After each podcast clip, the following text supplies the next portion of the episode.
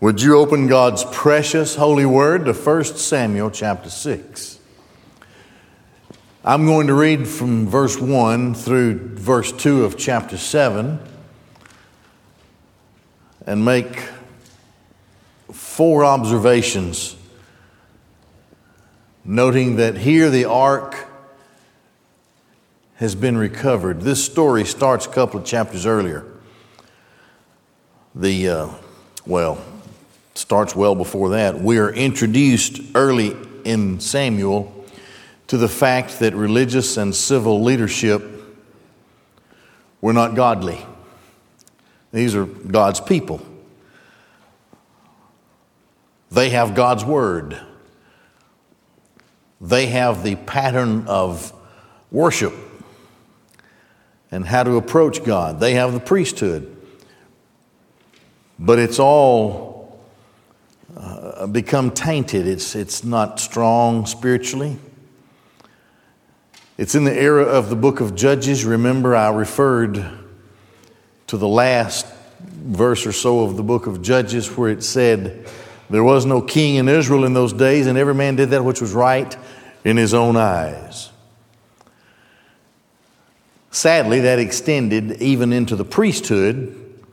Eli the high priest and his sons who were unrighteous men. This has affected the whole nation. The whole nation is in what some scholars call the dark ages of Israel.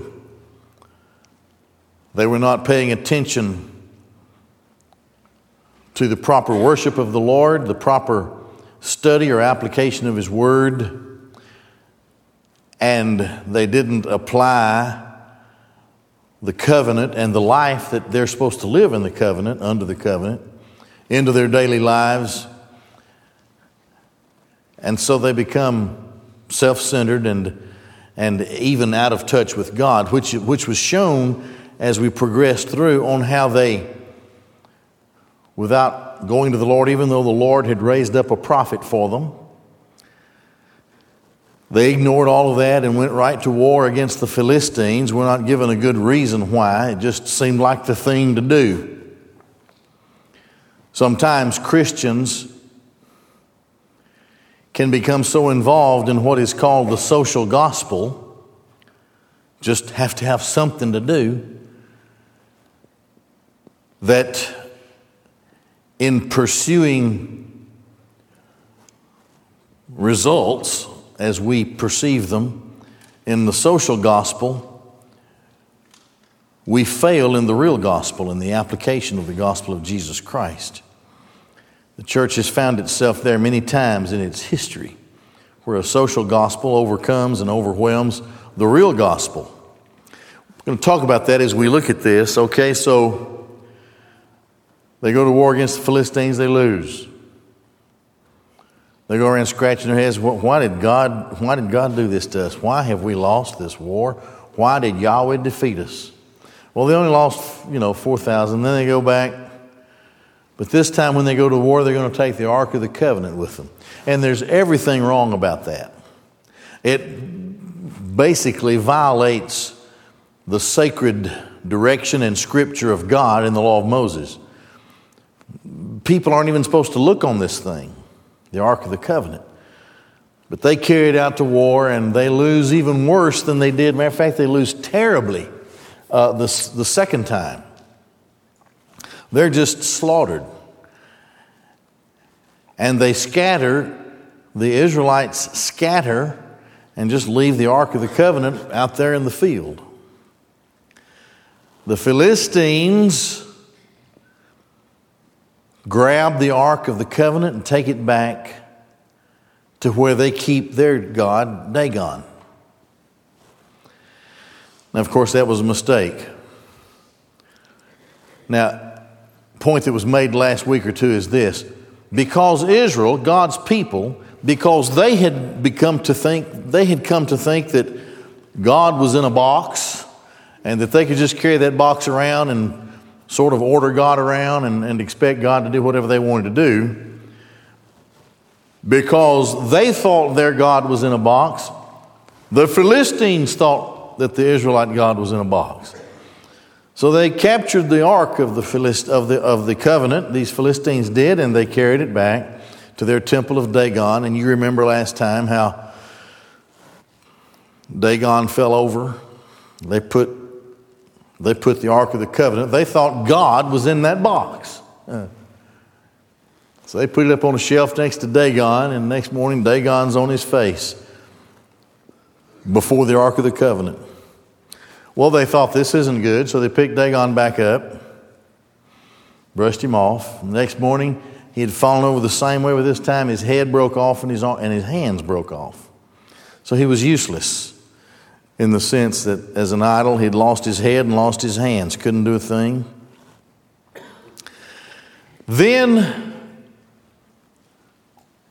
a curse came upon the people, and they had already acknowledged these Philistines that this Israelite God is the same God that brought these plagues upon Egypt. Well, plagues befell the Philistines plague of mice, and you remember, we read it, the plague of hemorrhoids. Yeah, I know. That's what the word says in the original text. King James tried to be a little gentle, I think, calls it tumors or something.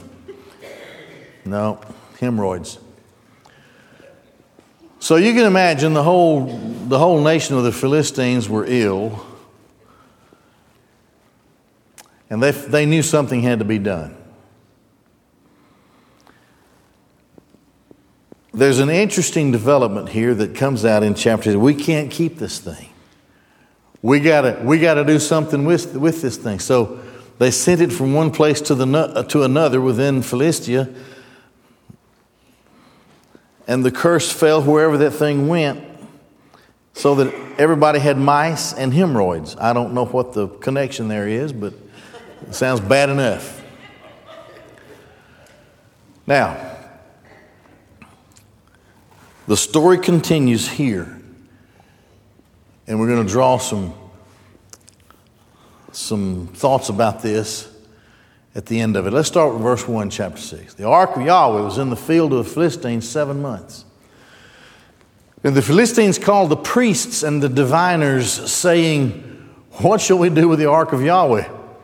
Let us know in what manner we shall send it to its place. And they said, If you send the ark of the God of Israel, do not send it away empty, but you shall send it back with a guilt offering.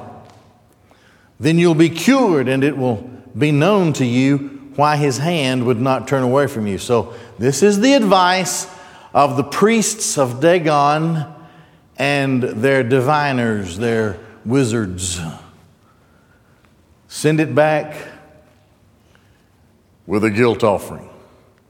It gets better. And they said, What is the guilt offering which we shall send back to him? And they said, The number of the lords of the Philistines, five hemorrhoids of gold and five mice of gold. For there is one plague for all of them and for your lords.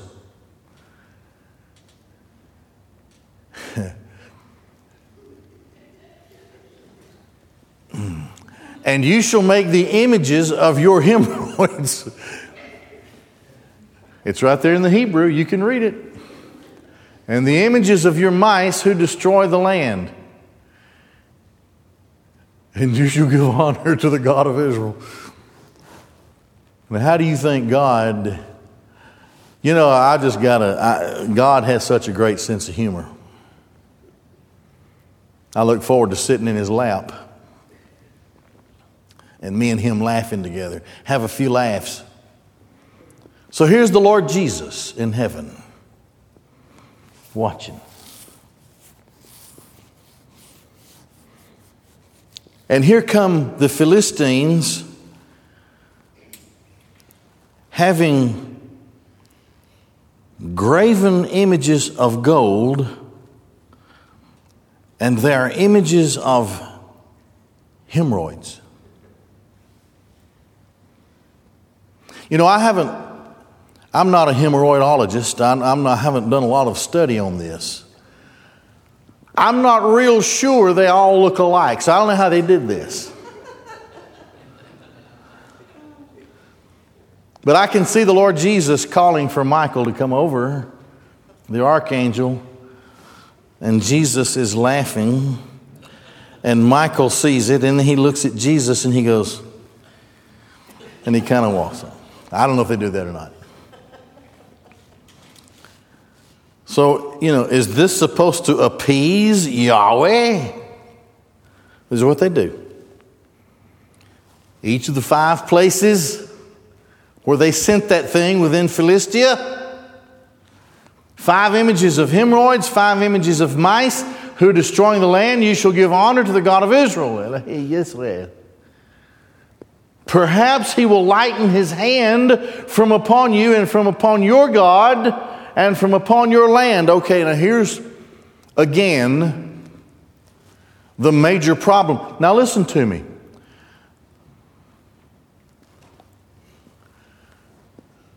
The problem is not with the Canaanites. They are always going to be Canaanites unless God intervenes in some way. The problem has been from the beginning with the Israelites. And the problem with the Israelites spilled over to affect the Philistines. So the, the counsel is you send, you send this offering, guilt offering, maybe he'll lighten up on you and upon your God, okay? Israel, in bringing the Ark of the Covenant, thinking that God was in the box, presented the testimony to the Philistines that their God is just a tribal God. He's just a local God. He's like their God, Dagon. Just, he just, he's just for us, he ain't for nobody else. All kinds of errors being committed by the people of God over a period of time. This, this goes back even before we began the study and saw the problems that existed in Israel, even in 1 Samuel. And why should you make your heart heavy as the Egyptians and Pharaoh made their hearts heavy? What happened in Egypt has always been on the minds of the Philistines, how the God of Israel so cursed and judged with plagues Egypt, the greatest power in the world, in their world. Will it not be just as he mocked them and they sent them away and they departed? Now take wood and make one new cart and take two milk cows upon which no yoke has ever come, and you shall hitch the cows to the cart and return their young home from behind them. Okay? Just these cows, but all the other, the, the, the little cows, you know, calves and so forth, just these.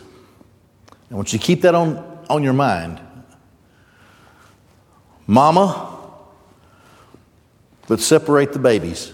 Okay, keep that on your mind. And you shall take the ark of Yahweh, and you shall place it on the cart, and the golden objects which you have sent back to him as a guilt offering, and you shall place in the box at its side, and you shall send it away, and it will go. And you will see if it goes up on the way to its own boundary, to Beth Shemesh. He wrought upon us this great evil, and if not, then we shall know that it was not his hand which touched us it was an accident which befell us. The men did so, and they took two milk cows and hitched them to the cart and their young, and they shut up in the house. And they placed the ark of Yahweh on the cart, also the box and the golden mice, the images of their hemorrhoids. And the cows went straight in the road on the way to Beth Shemesh, on one highway, lowing as they went and they turned neither to the right nor to the left. And the lords of the Philistines were going along after them as far as the border of Beth Shemesh. Now, the inhabitants of Bethshemesh were reaping the wheat harvest in the valley. And they lifted up their eyes and saw the ark, and they rejoiced to see it. The cart had come to the field of Joshua, the Bethshemeshite, and stood there. There was a huge stone, and they split the wood, took those cows, and offered them up as a burnt offering to Yahweh. And the Levites took down the ark of Yahweh and the box which was with it, wherein were the golden objects, and they placed them on the huge stone, and the men of Bethshemesh offered up burnt offerings and slaughtered sacrifices on that day to Yahweh. And the five lords of the Philistines had seen, and they returned to Ekron on that day. And these were the golden hemorrhoids, which the Philistines had sent back as a guilt offering to Yahweh one for Ashdod, one for Gaza, one for Ashkelon, one for Gath, and one for Ekron. And the golden mice were according to the number of all the cities of the Philistines, which belonged to the five lords, from fortified city to open village, and even to the great stone upon which they had placed the ark of Yahweh, which is until this day in the field of Joshua, the Beth Shemeshite. And he, this is Yahweh, and he smote of the people of Bethshemesh, for they had gazed upon the ark of Yahweh. He smote of the people 70 men, 50,000 50, and 70 men. And the people mourned, for Yahweh had struck a great blow upon the people. And the men of Bethshemesh said, Who will be able to stand before the ark of Yahweh? this holy God, this holy Elohim? And to whom will it go up from upon us? And they sent messengers to the inhabitants of Kirjath Jearim, saying, The Philistines have returned the ark of Yahweh. Come down and take it upon you. Now, chapter 7. And the men of Kirjath Jearim came and took up the ark of Yahweh, brought it to the house of Abinadab which was on the hill, and they designated, designated Eleazar, his son, to guard the ark of Yahweh. And it was from the day, it was that from the day the ark was stationed in Kiriath Jearim, that the time ran on to 20 years, and all the house of Israel were drawn after Yahweh. This is just a fascinating story. And really, you have to almost go nonstop from the time that they decided to go to war, but you have to lay the, you have to lay the foundation of why they thought they had the right to go to, to, to war as, as God's people. So here's what this means to us. And it says a lot of things, some of which we'll look at here, some of which we saw last time.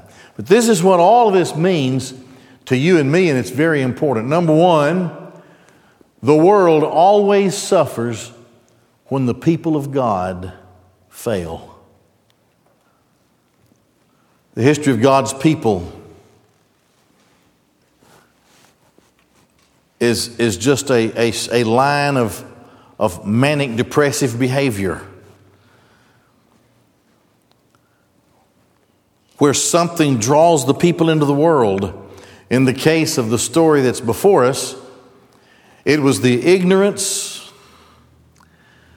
the, the uh, lax attitude, ignorance, rejection of the Word of God. The Philistines suffered because Israel suffered. Israel suffered because of her failure before God.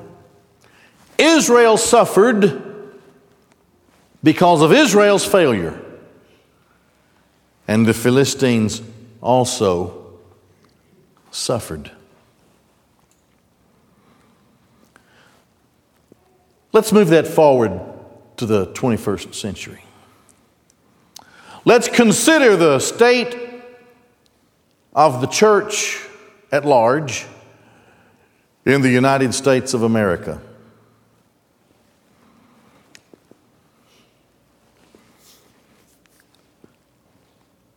Old mainline denominations that came forth from the Reformation the Reformation being a great time of publishing the Bible and creating the greatest universities in the world. All the great universities across the world were created, were established because of the printing press, and the people now obtained the ability to read, and they could read the Word of God for themselves. And in their freedom of reading the Word of God, they began to break the yoke of the Roman church and emerge from the Dark Ages into a Renaissance. And the world, in many ways, was reborn through great ideas and wonderful preaching and some of the greatest commentaries that have been written. And people were happy in the Lord. It was a great time of revival. As the Reformation spread and then as denominations were formed, even as the even as the Baptist movement continued on in its way as well. And there was great teaching from all of them. And these universities were established to teach the Word of God primarily to men who were to go into the ministry. Harvard and Yale were formed to teach the, teach the Bible. University of Chicago. These, these great universities, you study their charters, you'll see that it was for the propagation of the gospel to teach young men to how to study the Bible, to teach them Hebrew and Greek and Latin, and let them become expositors of the, of the Word of God. Then, then comes in Wellhausen higher criticism because of Darwinism. And people automatically think because some guy out there said something about evolution, only by theory and not by fact, now the whole, it seems like there's a grip on those mainline denominations and they begin to compromise. The Bible is inspired in spots, and we are inspired to pick out the spots. And the church retreats. Now, what happens? Fast forward that to the grip of evolution and humanism today, finally ousting the teachings of Christ and everything that is holy to the real Christian church, and what happens to our young people. And when they become adults, what happens to that nation? And what happens to their children? All kinds of perversions and iniquity and wickedness begin to grip the world. Why? Because the church failed. That's why. And because of the failure of the church, the world suffers. Now, the second thing we can learn from this is that the heavy hand of God will move to his glory in spite of the failure of his people. you know, in the previous chapter last time, we saw how the hand of God was heavy upon them. Remember that? The heavy hand of God, God is moving according to his will and purpose, regardless of the failure of his elect. Now, think about this. God needed no help defeating Dagon. Yahweh did it by himself. As a matter of fact, Dagon had a head and hands. They thought Yahweh was a box. He didn't have heads and hands, and he defeated them.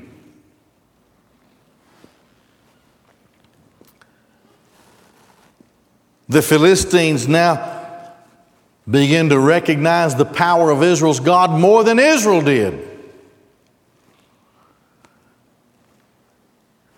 All these problems come upon them, and they have to do something to get this ark out of the way. God moves to his glory in spite of the failure of his people. Number three, God never needs my help. Never. He doesn't need your help. He doesn't need Shiloh's help. It is for our own good that He gifts us. He gives us these spiritual gifts, opens doors for us. It is for our own good and our own enlightenment, but God doesn't need it. We need it, but God doesn't need it. Think about this.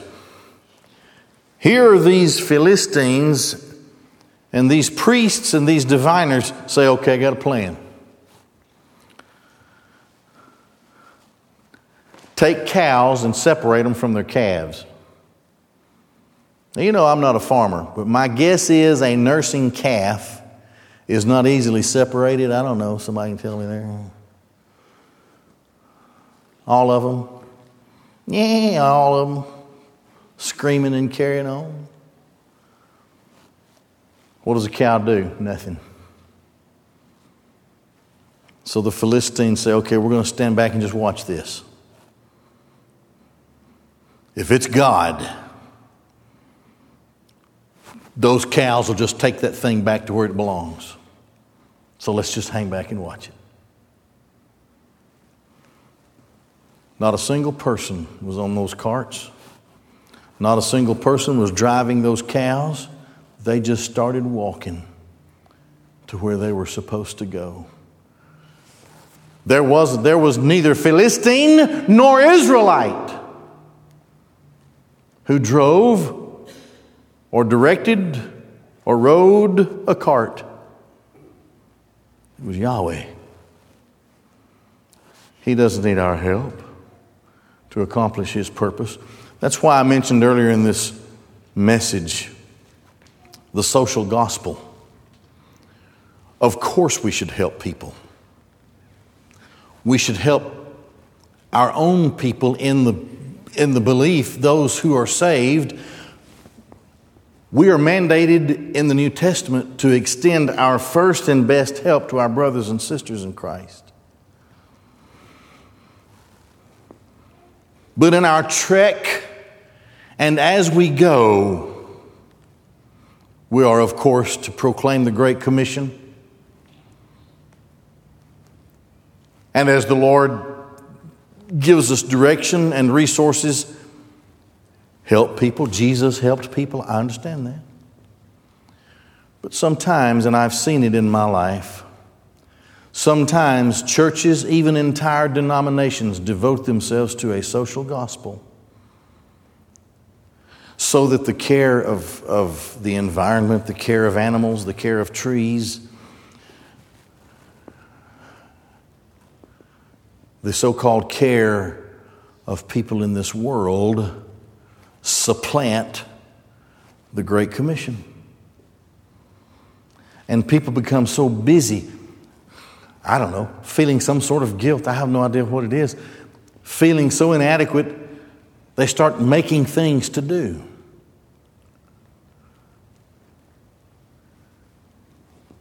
God. Here's that's okay, that's what Israel was doing when they went to war. We got to do something. We just, you know, we just can't hang around here. Let's go to war. Let's go pick a fight with the Philistines. They lost. Well, we'll take the Ark of the Covenant. They busied themselves even further. They lost even worse because they had forsaken the main thing of worship and obedience and an understanding of the Word of God and the purpose of God and the will of God and the importance of our walking humbly before Him and, and obeying Him, especially in worship and acknowledging Him in all things. They didn't do that. God needs our help somehow. God doesn't need our help not in anything. When the church adds anything to the grace of God, it is no longer grace, it's works. Sovereign God directed those cows and those carts right where they were supposed to go. Well, the Israelites are over there, they were, they were threshing in the field or whatever. Were they that concerned about getting the Ark of the Covenant back? Apparently not. I don't know. They felt helpless. They were helpless. They couldn't do it. They'd already been whipped by those guys. Yahweh didn't need their help. Here comes the Ark of the Covenant. And this old boy Joshua is out in the field. And he gets all happy, but still reveals his lack of reverence to Yahweh. Those people weren't even supposed to look on the ark. They totally ignored that. They got all happy and started doing their thing, and God killed them. Killed them. Somewhere, the people of God have to learn the lesson that God is powerful, sovereign, holy, and to be revered and honored and worshiped. You just can't treat God the way that you want to treat. You have to treat Him the way He says that He is to be treated. He's the maker, He's the potter, we're the clay. God needs no help or direction from us finally. When Israelites start acting like Canaanites, God's punishment will always fall on the Israelites thus declaring his holiness to his people. In the world today, who has the attention and the mind and the eye of God? The people of God. He doesn't need us, but we sure need him. Who does the divine protection fall in favor of? All the way through the Bible, it always falls in favor of God's people and against the world.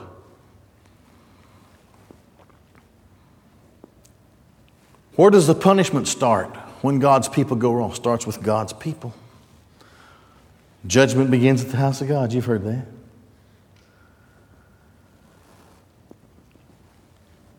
So, our great unction, our great cause,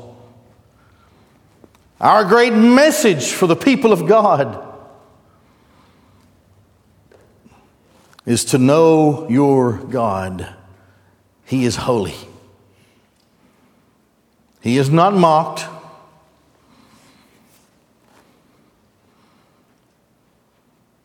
If we sow it, we'll reap it.